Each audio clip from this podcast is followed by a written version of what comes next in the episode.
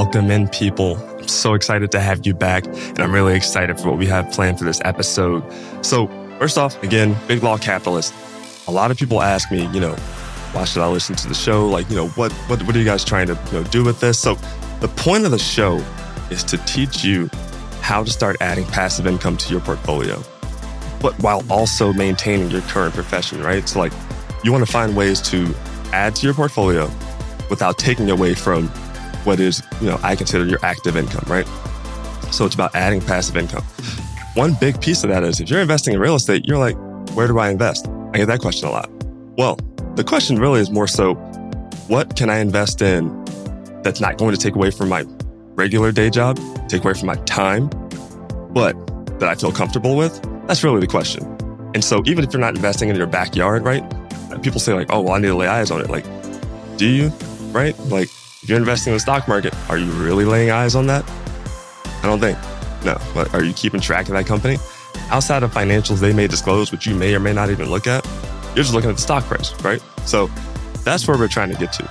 Today's guest is a fantastic person to talk to about that because I think it'll introduce you to a new market that a lot of people don't really think about who are living outside of the Pennsylvania area, which is Pittsburgh. So my my friend, my buddy, really good friend of mine, a guy I've invested with, a guy I've invested alongside of, uh, John Wappler. He is the president of Evergreen Development uh, Company, and he is one of the smartest people I know. So without further ado, I want to bring him in. I want to dive in. John, thanks for joining us, man. Absolutely. How's it going? It's going well, dude. I appreciate you jumping on, man. We're uh, you know kicking off this show, so I like to I like to have you know good friends, but also people who I think add a ton of value. So you obviously came to mind first thing. Yeah, I'll do my best. Yeah, man. Well, hey, so I I kind of gave a brief intro as far as who you are, you know what you're about, but I'd love if you could kind of give us you know two or three minutes of like, hey, this is who I am. Like this is how I got started got started in investing. Yeah, sure thing. So my name is John Wappler. I'm from Pittsburgh, Pennsylvania. Uh, I run a company called Evergreen. So our company, uh, we're a real estate acquisitions and asset management business. We buy and hold multifamily and single family properties to generate an income and equity growth stream for ourselves and for our clients. Nice. Um, we're all based out of Pittsburgh. So all of our assets are here right now. and you're you're got- from you're from Pittsburgh, right? I am from Wexford. So grew Yeah. up here, went to college pretty locally. I played uh, volleyball at St. Francis University, graduated early, kind of came back into the you know, same area and have been here ever since. And what what did you do post post undergrad? Right? Did you stick around? Like, how did that work? So I ended up actually working for a private equity firm uh, called Prime Rock Capital. They were based out of downtown. They were small. They did mostly like leverage buyouts for small manufacturing companies, angel investments in tech companies, and had- some real estate investments as well. And Nice. that's actually how I got transitioned into real estate. So I picked up a project on my own, you know, thinking maybe watching too much HGTV or whatever. uh, flip, you know, didn't really understand everything at the time, but it went really well. Um, Yeah. So started out with that, had one project, just did it while I worked a W two job, and then had a basically this goal of you know getting out of W two. I I don't know that it was as planned as I'd like to think it is now, right? But had that you know get to the office at six a.m., leave the office at 8, 10 p.m. and kind of was, you know, mid 20s, wanted to start a family at some point. So figured needed to build the reverse engineer, build my schedule. So Yeah, yeah, Yeah. kind of like uh like lifestyle hacking, if you will. Um, that's awesome, man. I, I guess I didn't realize too. Like, so uh, before you kicked off Evergreen, you you were how long were you at the the PE firm? So I I ended up graduating college a year early. So I was there 2011 to 2014, basically Nice. right at the beginning of 14, and then started out on my own from there. And we we started with when I started on my own. I, I mean, I had largely nothing, right? What I'd built in a career for three years in terms of cash, so not a ton, but had Right. the backing of the private equity group that I was with to an extent, right? That had had a lot of uh, constraints on that backing. But if deals fit the right framework, we had built a really good relationship. They were happy to jump in. Their model was uh, not long term. Everything was short term. Like deals were like one year horizon. Um, Right. So it was get in, get out, execute the strategy. And we started doing a couple deals together that way. Uh, buy a portfolio and break it down and sell it sell it off with the idea that you know you can make more money selling each house individually than you could if you bought the whole thing took care of one landlord's problem so we Right. we started that uh, in 2014 uh, myself and partner from the the company that i was with Mhm. and basically you know i'd come to learn firsthand the tax implications that come from Mhm. uh, you know buying and selling real estate for a profit Right. and basically wanted to make something that wasn't so much that you have to like eat what you kill every year right? Yep. where you have to go in buy you have to find a new project because you're buying it you're renovating it and then you're selling it. You've got nothing. It had no longevity. Right. so what we started i did that from 2014 call it to 2018 and then over that period kind of learned that uh, there was another way to do it. And we had operated a portfolio of rentals over that time by virtue of just buying them. And as we'd divest them a lot of the portfolio would operate it over the course at that time but it Right. never amounted to like where we had several hundred units or something like that Right. And th- at this point, were you were you when you guys were kind of making the the pivot, you know, into the longer term stuff? Were you also still managing your own properties, or were you kind of because at, at this point you're kind of out of the W two phase, but you're you know still early on as a company, and I know that there's some you know economies of scale that come with you know having a bigger portfolio. So early on, I'm thinking, were you managing your managing your own properties, or what are your thoughts on the sort of the third party property manager at that point? Well, at that point, uh, I, I think my thoughts have, have come a long way. And the, so I think single and multifamily is different Mhm. in terms of how you would manage it and how you want to manage it. Pittsburgh's a unique market in like its stock of housing and characteristics compared to some other larger cities where there's you know not as many 400 unit communities here situations right. so at the time we were doing scattered site single family portfolios Mhm. so they might be within a 10 mile radius but not all together which is hard to manage and there are I, I did not find, and I still have not found someone in Pittsburgh that was qualified to. They might have been qualified, but they never care about it the same way that you do when you own it. Right. So we basically, you know, built a management team over time. It started with just me, and I've added members to the team as we've gone along. You know, at the beginning, I did every phase of it from writing the leases, you know, posting the properties online, taking the pic, you know, literally everything, right? Yeah. Um, and then have kind of built that out to now we've got a team, and I I don't really do much of that at all. Um, from a Mhm. high level, we'll set the business plan from the property, Mhm. and once we set the business plan, the team kind of takes it from there. But I and honestly, I think property management's largely a terrible business uh, to be like an owner in. It's But- tough, dude. Like that just it I can't I mean, you guys do a great job at it, right? Like but I think there's it's for one, it's hard to be good at. And then two, I think the one of the things is you are sort of fighting the uphill battle of like margins, right? Like I feel like it's like a it's a margin game that's, you know, volume is sort of the name of the game. And if you don't have the volume, you- and the margins are already slim. So it's like a it doesn't make a ton of money unless you can kind of do it in a way that there are some efficiencies kind of built into the system.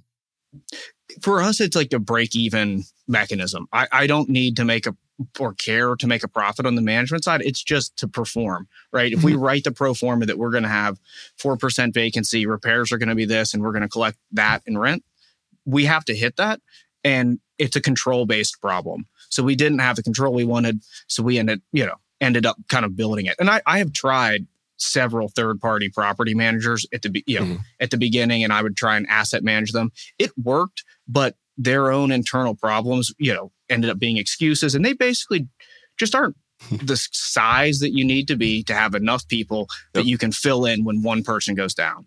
And Right. I think that it definitely exists. I think if you're doing larger scale multifamily, you know, having a regional property manager or a national property manager absolutely is a great way to go. It's one of the ones I, I just think as an activity, uh, if you don't have to do it yourself and somebody can do a good enough job at it, you know, I'd be happy to turn this over to someone. And I, there is a point when you get to like 5,000 units where you can bring it back in house and you have a ton of economies of scale. You basically have your own property management firm and it makes sense. But for sub that on the multifamily end, I think the third party is the way to go. And and you not only have you built out sort of the management part of it, but like I think there's there's a number of sort of you know subcategories within real estate investing where you've built out not only management but then also general contracting piece, right? So you've you've built companies within companies. Uh, it feels like a sort of inception style. Yeah, yeah. well, it's it's all control and need based thing. The mm-hmm. construction business was another. Um, we did a development locally and started in 2015 and had a you know over the years we've always had kind of this like value add strategy mm-hmm. right mm-hmm. where the idea is that there could be management inefficiencies that you can go in and cure those but like nine times out of ten the deficiencies that you see are like capex related where you have to go in and refresh units to you know right. bump your rents and match the market or you know some major capex implementing those type of programs. And you know it was same situation a lot of people deal with having a hard time with contractors and mm-hmm. you know sticking to budgets and things like that and and all the things that can go awry with contractors. So uh Which due to so ex- many things. Right. All the fun fun problems that you can have there. Uh but we ended up building our own construction company to kind of have some control over that and control over the labor sources and material prices and standardization of products so yep. that we could kind of do everything in a uniform fashion on time on budget so we i think those are i think that's where we're going to leave it uh, i feel like every other vendor and and stuff that we don't want to get like more spread out than that but right. the construction uh, and construction management business has been instrumental to implementing our business plan in pittsburgh yeah. um, in terms of like just again hitting the time hitting the budget knowing the budget and it really helps with speed of analysis on some of the deals if the um, you know if you have a proposal where you're going to buy 25 units and you know 20 of them need overhauled well right. if you don't we have the we have estimators we can tell mm-hmm. exactly what that's going to be quickly we're going to get the attention and you know all the resources that came out of that that's been super helpful to us. And that's been one of the things I've loved about you know working with you guys. You know, uh, between New Homes and Evergreen, I think the the fantastic part has been like when we partner up, it's not you know we're not like counting on okay we we have this business plan and we need X, Y, and Z to line up in a in, you know perfect line, right? So with you guys, it's like well we're partnering with a, a well known, well established operator in the, in the region. You know, high degree, you know, high reputation, obviously, but then also on top of that, your ability to manage and then your ability to handle the the capex piece, like it it ensures that whatever business plan we're sort of pitching is the one that we're actually going to be able to make make happen, right? So like that's that's huge, man. I'm glad you guys have done that because it, it's benefited a lot of people, myself included. So I appreciate it. Hey, we're we're happy for for all of that, and I and I think um, yeah, we can jump into this in a little bit too. But I think putting together the pro forma at the beginning of a deal, it look everything looks great on paper, right? It's about hitting the numbers. And if you can't hit the numbers, then the whole thing was worthless. So you got to uh, figure out a way to get you know to keep that on track. So that's that's what we've tried to do, and I, I appreciate all the kind words there. Well, dude, I uh, so uh, no for sure. And and one of the things I, I tell people because people come to me a lot of times, you know, especially in our in in the legal industry, and they're like, "How are you doing what you're doing?" And I'm like, "Well, I'm not creating another job for myself, right? Like." Anybody can, you know, people will come to me, and they'll say, like, hey, I found this really good deal. And I'm like, okay, that's cool. Like, what is it? And they'll, you know, mention the the purchase price and mention like the renovations, and then that's how much ARV is going to be afterwards. And I'm like, okay, that's cool, man. Like, let's get to that middle part, that renovation piece. I would just tack on 25% and I'll tack right. on an additional six months. Cause like you yeah. don't have time. If you're a legal professional, I can promise you from experience, like you genuinely don't have time to add that extra bit to your lifestyle, right? Like if you're working billing hours that we bill, and on top of that, if you have a family, like you're not going to want to also manage contractors. And so like what I tell people is build it into your numbers up front, right? Build that stuff in, do the underwriting the right way. Or better yet, if you're truly looking to make it passive, shop that out to an operator, right? Shop that out to somebody who does this for a living, who's looking for those deals. That's what makes the most sense. So, I mean, what you're saying makes a ton of sense. And I think a lot of people who are listening to this will get a lot of value out of that because there's no reason to to reinvent the wheel when somebody's doing it well already. 100%. And it, it I think it goes you can apply this to a lot of different things, but mm-hmm. somebody that is doing it every single day has just a little bit more like sway you know they have relationships and that goes a long way in terms of getting Yep. people to the job site and getting the performance to to be there so it's not that it can't be done but it's also what's your time worth at the end of the day as well um, Yeah. you know if- I, I imagine especially a lot of the guys you know are, are making a lot more than it would you know a project manager would cost effectively Right. so it's exactly. like if you if you're boiling that all down, it's absolutely worth outsourcing that component. Well, many components. especially especially for for lawyers, right? Like I think you know we're we we kind of make our money. We not kind of we do make our money based on our time, right? So like you actually quantifiably know on a day to day basis how much your time is worth, and so Yep. thinking through that, you know, and making sure that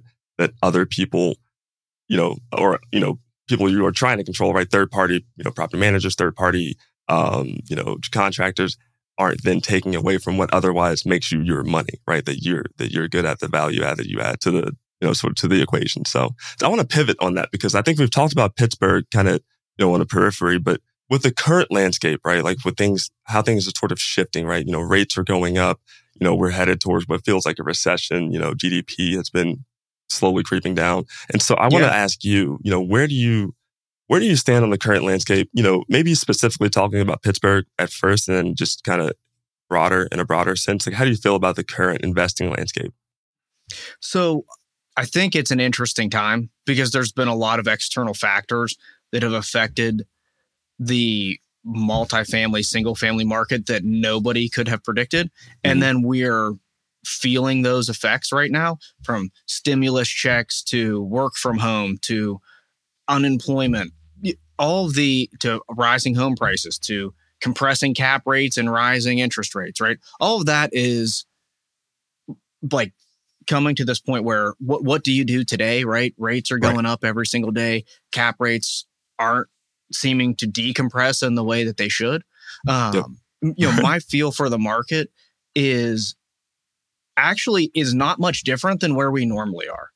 Mhm. I still feel like the value that is there needs to be created, right? Right. I we don't manage a large pool of funds, right? We're not managing a billion dollars and we're making a capital allocation to real estate as a part of a larger portfolio and and we just sit there and let it right this is an actively managed investment where we're seeking deals that earn a targeted return Yep. the deals still exist you have to work a little harder to get them um, where we've had all of our luck during the pandemic and mostly prior to is creating off market relationships where you can have honest conversations with the seller and negotiate based off of real terms, right? Yeah. You see a lot of these deals, they hit LoopNet and you know the pro forma, it looks really good, but Oh, that- all that of the numbers LoopNet. in there are made up. Right. yeah. So we like to work off T12 income statements, just figure out what the last 12 months actually were and run our numbers for that. So as long as we're in this like positive environment uh, for interest rates where in where cap rates are higher than interest rate, I think there's still a lot of good opportunities. When they flop and interest rates are higher than cap rates, it will change things a little bit. Mhm. But what's really unique uh, about right now is what you're seeing, and you see this every day too, is like how sponsors are modeling deals, right? Right. They they say the last year we've had in Pittsburgh 14% rent growth. And then they extrapolate that over the next five years. Yeah, just carry it forward. Right. Right. That's highly Yeah. unlikely to happen. Right. Although I understand how you come up with those trends. Um, so we've kind of been building these pro formas to have no additional rent growth. And you look at that as basically, you know, gravy if it happens. Right. Right. We we Right. want the deal to work for its current capabilities. Um, or what its current capabilities could be if you were to like, you know, bring it back to the marketplace, right? We're Yep. always looking for these like what we call lazy assets maybe owners owned it for 15 20 years maybe shorter but they haven't caught rents up to where they could be if Right. rents are a dollar a square foot and the portfolio's rented at 50 cents you know you have a gap that you can bring that up and as long as you have a reasonable period of time to do it and an appropriate budget to update those units to get there the deals still exist Mhm. um, I don't necessarily subscribe to the belief that trees grow to the sky. Right. I think there's going to be a ceiling at some point with Right. uh, some of the asset values, but it it's going to continue to grow slowly. Um, I think the opportunities that we're seeing are going to come from people that have made bad assumptions at one point in time. Right. right. They took out bridge debt based on, you know, hitting some pretty optimistic growth targets or building something with some pretty optimistic assumptions that may or may not come true. And yep. being able to jump on and capitalize on those opportunities is going to be uh, very important. I think that's where we're kind of putting our efforts. So we're not um, actively not we're we're always looking right. Deal development is like a critical one of the four pieces that we're working on for our business every single day. Um, right. I think the national market, uh, there's a lot of I don't know if it's disagreement. Maybe it seems to be like everybody feels like there's an undersupply of housing, but right. um, I, you know, if you ever read any of Ivy Zelman stuff, I think she's really well polished on this and kind of doesn't believe that there is. It's more of like a factor of like who's moved in with family and how you actually view the housing stock. Right. I, I think if we oversupply housing, that would be the concern from a national level. Mm-hmm. But, you know, I I think that same original Pittsburgh philosophy is going to apply largely again doing deals with good fundamentals across the country. And i do think rates will cap rates are going to decompress a little bit here. Um, yeah. you know I feel like they have to right? Like i mean just the, the way the fundamentals work i feel like they have to sort of widen at a certain point. Yeah. Otherwise it's going to be you know unless rent growth continues to just surge um, that's the only way you'll be able to do right. deals and you know stay above water effectively. Mm-hmm. yeah yeah, and so I, yeah, that, that's that's a really good point because people will ask me like, well, hey, like, should I even touch commercial real estate right now? Should I touch real estate in general? And I'm like, there's never a time that I'm you're going to convince me not to at least be out looking for deals and not to sort of find opportunities, right? But that's the key, right? And that, that's any market. I mean, even when it was it was free money for a while, right? When when capital was like, oh yeah, we'll just kind of we'll give this away two percent. There you go. Like when that yep. even when that was happening, you still had to be savvy and find the opportunities. So it's just a matter of, you know, building it into your underwriting. I tell people, you know, no matter what, we're always underwriting conservatively because at the end of the day, if you were doing the pie in the sky math, you're going to end up with, you know, nothing, garbage in hand, you know? So, uh, we, we make sure that when I'm, when I'm telling people like, Hey, you know, do you want to get involved? It's not from a, because I want you to be involved. It's from a, because if you're not, somebody else is, right? Like the, the John yes. Wapplers of the world, like we are, you know, you're actively out there. You're still doing deals. It's just changing the, the way your performance looks, changing the numbers, changing the equation so that it more so matched up with the realities of today. Right. So yeah, I think that's, that's a really good point. Um, which kind of gets me back to one of the earlier things we talked about, which is like when you cut your teeth in, in investing, when you're at the PE firm and you jumped out did you expect to get to, and I guess this, I'll have a follow up to this. Did you expect to get to the level you're at now? And also then where do you see yourself, right? Like kind of tell us, you know, where are you at now versus where you were back in 2014 when, when you were making the leap? 2014, right? We were zero units. Well, with a one unit under my belt as a sponsor, bunch under my belt as like an analyst, right? Mm-hmm. Underwriting deals, but that doesn't count. Right. Um, where the goal for me with this is like a passive income stream that you can use and continue to build upon, and an equity growth stream that you can use and continue upon, build mm-hmm. upon. That was always the goal.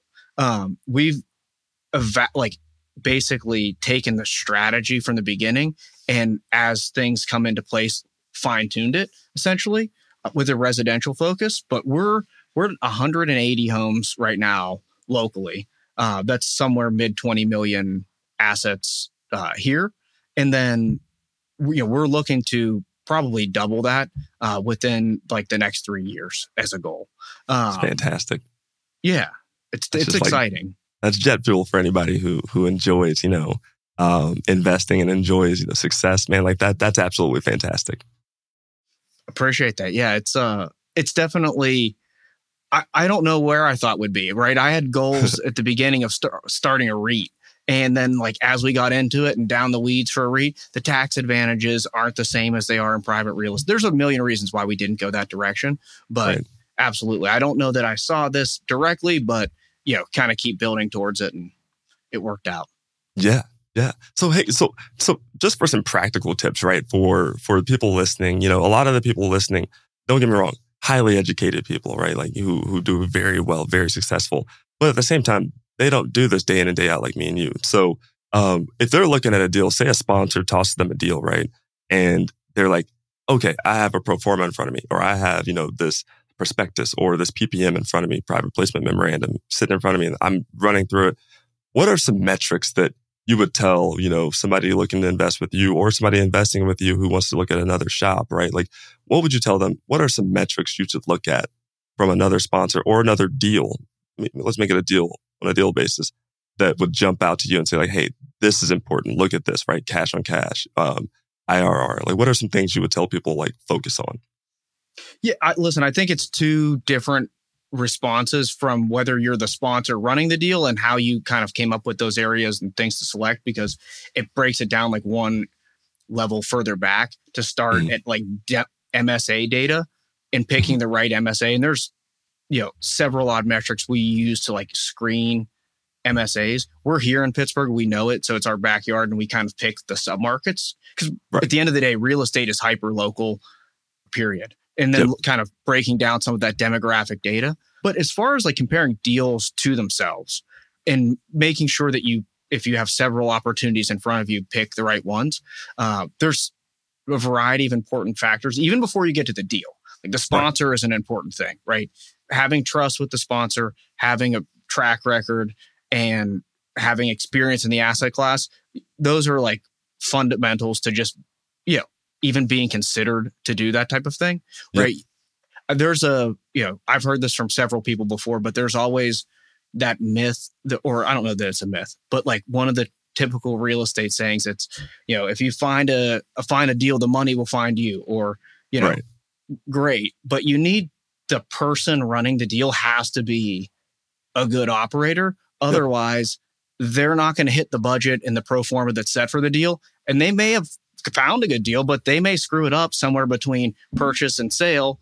And, you know, so that's like step one. Uh, and you, there's a variety of ways you can evaluate that sponsor. Um, and a lot of it's going to be asking questions. A lot of it's going to be contained in their PPM. Right. Um, actual metrics. The I think the best metric is definitely IRR. Right. Mm. It's the most uh, neutral way to compare one project to the next. It's based on cash inflows and cash outflows right? That right. is definitely important. I think an overlay to that and where people get aggressive, maybe overly optimistic on the IRR is when it's not heavily weighted enough in cash on cash returns. And a lot of those returns are based on appreciation. But this right. is a market specific thing that you can underwrite, right? You can look at if, if the deal's in Denver and they've had like 10% rent growth a year documented for 10 years, absolutely. You you can bank at some point on that appreciation and the cap rate, you know, you buy at a four and a half cap rate and you exit at a four and a half cap rate. Perfect. It's going to be heavy IRR. It's going to be low cash on cash to start and yep. building as time goes along. Cash on cash, obviously, uh, important metric. Just the basically based on your upfront investment, what cash you're earning annually over that. Um, right. The good thing about IRR is it's independent of time, right? You're gonna if you have a project that's you know seven years versus a project that's one year. You know, people look at ROI effectively, but ROI doesn't take into account the time value of money. So it can be a bad metric for people to right. use. Yep. Um, I think looking at, you know, if, if you want to get into how the sausage is made of some of the deals and people looking at like verifying the assumptions, do the market rents look good? Are the leverage ratios good? Uh, you know, what's the LTV? If you're looking at two deals, and the IRR is the same, and one uses 60% leverage and the other uses 80, well, it's a no-brainer. Use this, go with the 60% leverage deal. It's less risky. Those type of things. I think one of the metrics we like to use too that's not like conventional is like cap rate off of your basis because mm-hmm. it really shows you what you would earn if you own the deal in cash. Yep. Um, and then putting your own overlaying your I own totally tax situation. Yeah. It, it's nice to know because the cap rate is great metric and it, it functions effectively the same way. But if you have all these soft costs baked into the deal at the beginning, title, some improvements, whatever else. It, it's not a six cap. It's really like a five cap because you have to put an extra million dollars into the property and soft costs. But right. Um, well, hey, let me let me yeah. let me change gears just real quick because before I before we dive too deep, I wanted to ask you, and I don't I don't don't want to miss that. We got a, a hard cap for the viewers. Um, yeah. Which again, thank you to you, John, for joining us. But I wanted to chat with you just real quick. Your your why of it all, right? And I think I think it's you know building that sort of passive income. But is there like a a, a deeper reason as far as like your why, right? Like family, uh, legacy, any of that stuff? Sure. Um, the why for me is, is family. Um, I feel like we're just super fortunate to be in the position that I'm in, right?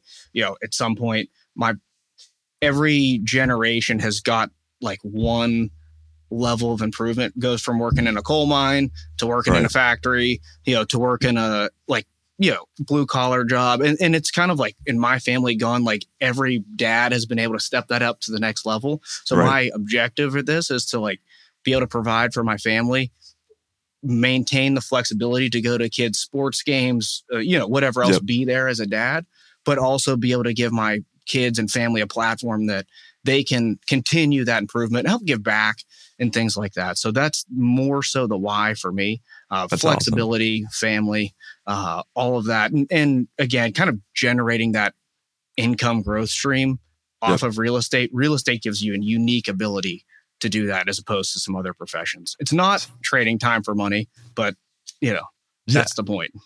That's fantastic, man. Well, I, I got to say, thank you so much, first off, for jumping on. I know how busy you are. So I do appreciate it, man. Is there any any social media you want to plug? I know uh, we're going to obviously toss it into the, the show notes, but if there's anything you want people to check out, feel free to plug it. Yeah, we're not super big on social media, but we have uh, Instagram, Evergreen PGH, and Evergreen Asset Management. Um, one's our construction company, the other's our asset management company. So you can check us out there. Nice. Awesome. John, absolute pleasure as always. Audience, my people, thank you for joining us. I really do appreciate it. At some point, jump in our comments, jump into our DMs, tell us your why, right? Tell us why you're in, why you want to start investing, why passive income is important to you. Loved having you on, John.